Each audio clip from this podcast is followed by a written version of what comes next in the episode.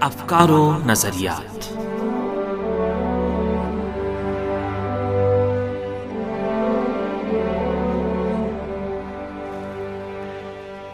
سامعین، پروگرام افکار و نظریات کے ساتھ آپ کی خدمت میں حاضر ہیں۔ تہا شمیم کا سلام قبول کیجیے۔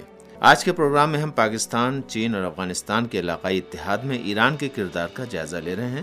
امید ہے کہ ہمارا پروگرام بھی آپ کی معلومات میں اضافے کا باعث بنے گا۔ پروگرام کے آخر تک ہمارے ساتھ رہیے گا۔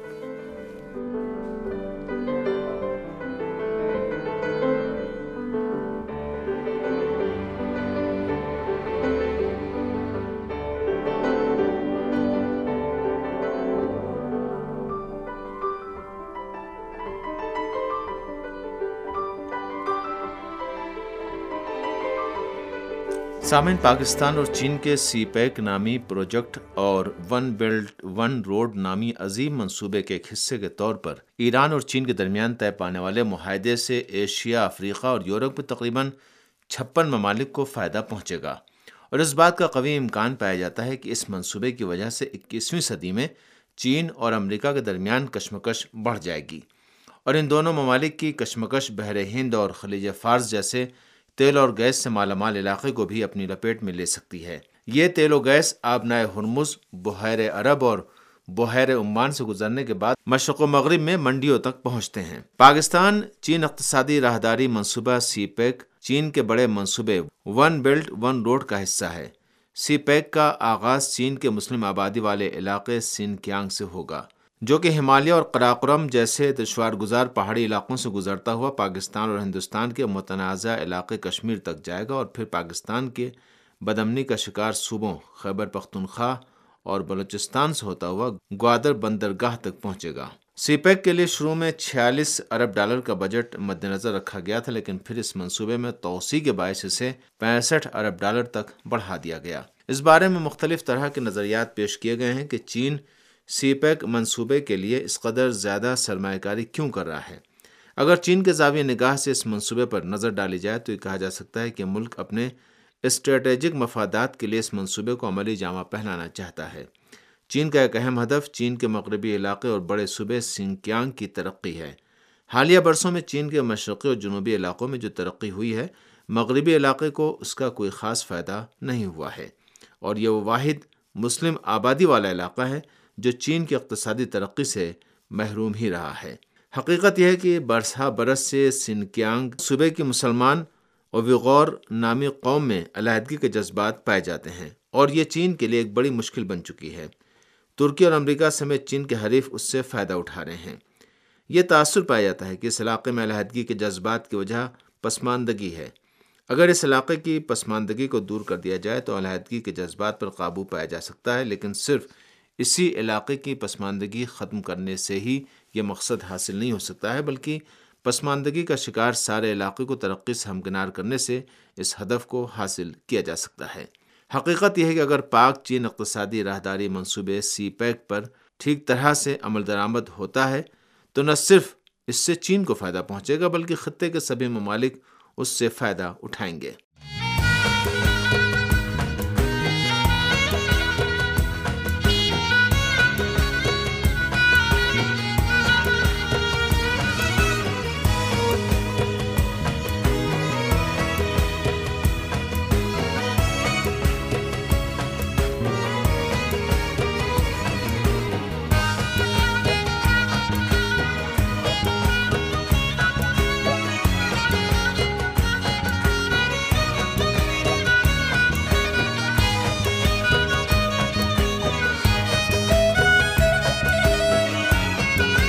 چینی حکام کا عام تصور یہ ہے کہ افغانستان اور پاکستان کو سی پیک منصوبے میں شامل کر کے علاقے میں امن قائم ہوگا اور صوبہ سنکیانگ کے مسلمانوں کی علیحدگی پسندی کے جذبات اور چین اور افغانستان کی سرحد پر واقع واخان نامی علاقے میں اویغور قوم کے علیحدگی پسندانہ اقدامات سے متعلق چین کی تشویش بھی کم ہو جائے گی۔ ایسا نظر آتا ہے کہ چین اس سارے علاقے کی اقتصادی حالت بہتر بنانے کے ذریعے پسماندگی کے شکار مغربی صوبوں میں قیام امن کا مقصد حاصل کرنا چاہتا ہے۔ سی پیک منصوبے کے علاوہ ایران اور چین کے درمیان طے پانے والا پچیس سالہ سمجھوتا بھی علاقائی اور عالمی سطح پر بہت زیادہ اہمیت کا حامل ہے۔ اسی وجہ سے اسے روڈ میپ کا نام دیا گیا ہے۔ اس سمجھوتے میں انفراسٹرکچر، مواصلات، ریلوے لائنوں، موٹر ویز، ٹیکنالوجی، تعلیم اور صحت جیسے شعبوں کو مد نظر قرار دیا گیا ہے۔ حقیقت یہ ہے کہ اسلامی جمہوریہ ایران دنیا اور جنوب مغربی علاقے میں ایک اہم طاقت ہے اور چین بھی ایک بڑی عالمی طاقت بنتا جا رہا ہے اور اس معاہدے سے دونوں ملکوں کی اسی حیثیت کی نشاندہی ہوتی ہے۔ امریکی تھنک ٹینکس کا کہنا ہے کہ چین بہت قلیل مدت یعنی بیس یا تیس سال کے عرصے میں امریکہ سے بڑی طاقت بن سکتا ہے۔ ایران اور چین کے درمیان طے پانے والا معاہدہ چین کے عظیم منصوبے ون بیلٹ ون روڈ کا حصہ قرار پا سکتا ہے۔ اسلامی جمہوریہ ایران اپنے محل وقوع کے پیش نظر، چین، مشرقی ایشیا، وسطی ایشیا، جنوبی ایشیا اور قفقاز کے علاقے کو ایک دوسرے سے ملانے کا کام دے سکتا ہے۔ اسی وجہ سے اسے ون بیلٹ ون روڈ منصوبے میں بہت زیادہ اہمیت حاصل ہے۔ ایران اور چین کے درمیان طے پانے والا معاہدہ علاقائی اور عالمی حالات پر بھی اپنے اثرات مرتب کر سکتا ہے۔ ایسا نظر آتا ہے کہ علاقائی سطح پر اور عالمی ذرائع ابلاغ میں اسے موضوع بحث بنائے جانے کی وجہ بھی اس حقیقت کا ادراک ہے۔ اس معاہدے کو اقتصادی اور تجارتی پہلوؤں تک محدود نہیں کیا گیا ہے۔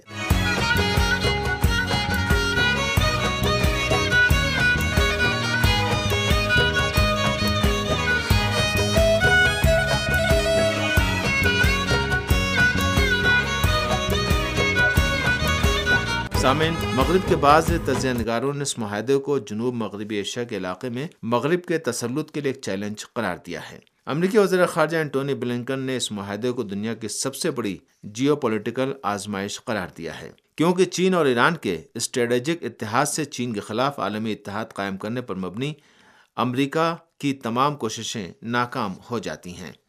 اس معاہدے کے بارے میں نظریات گناگوں ہیں۔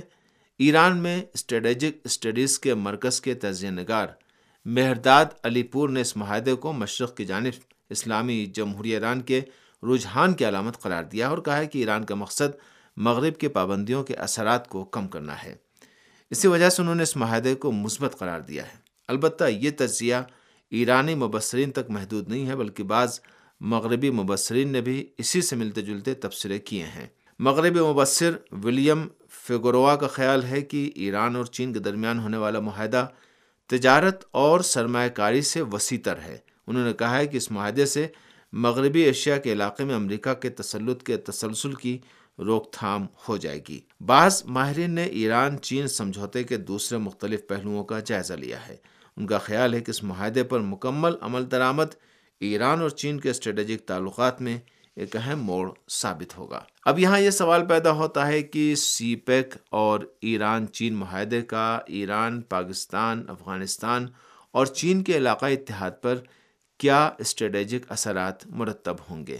تو اس سوال کے جواب میں بجا طور پر کہا جا سکتا ہے کہ ان دونوں منصوبوں کے ایران، پاکستان اور افغانستان کے علاقائی اتحاد پر بہت اہم اثرات مرتب ہوں گے۔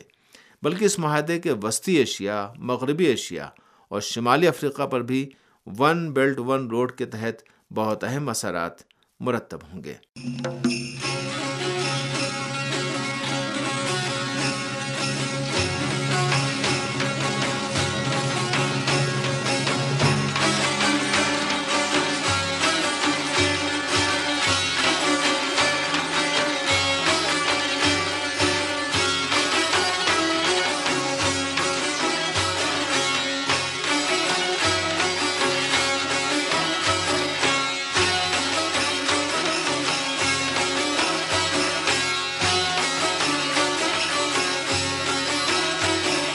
سامن اسی کے ساتھ ہی ہمارے پروگرام کو وقت یہیں پر ختم ہوتا ہے۔ اگلے پروگرام تک کے لیے آپ سے اجازت چاہتے ہیں خدا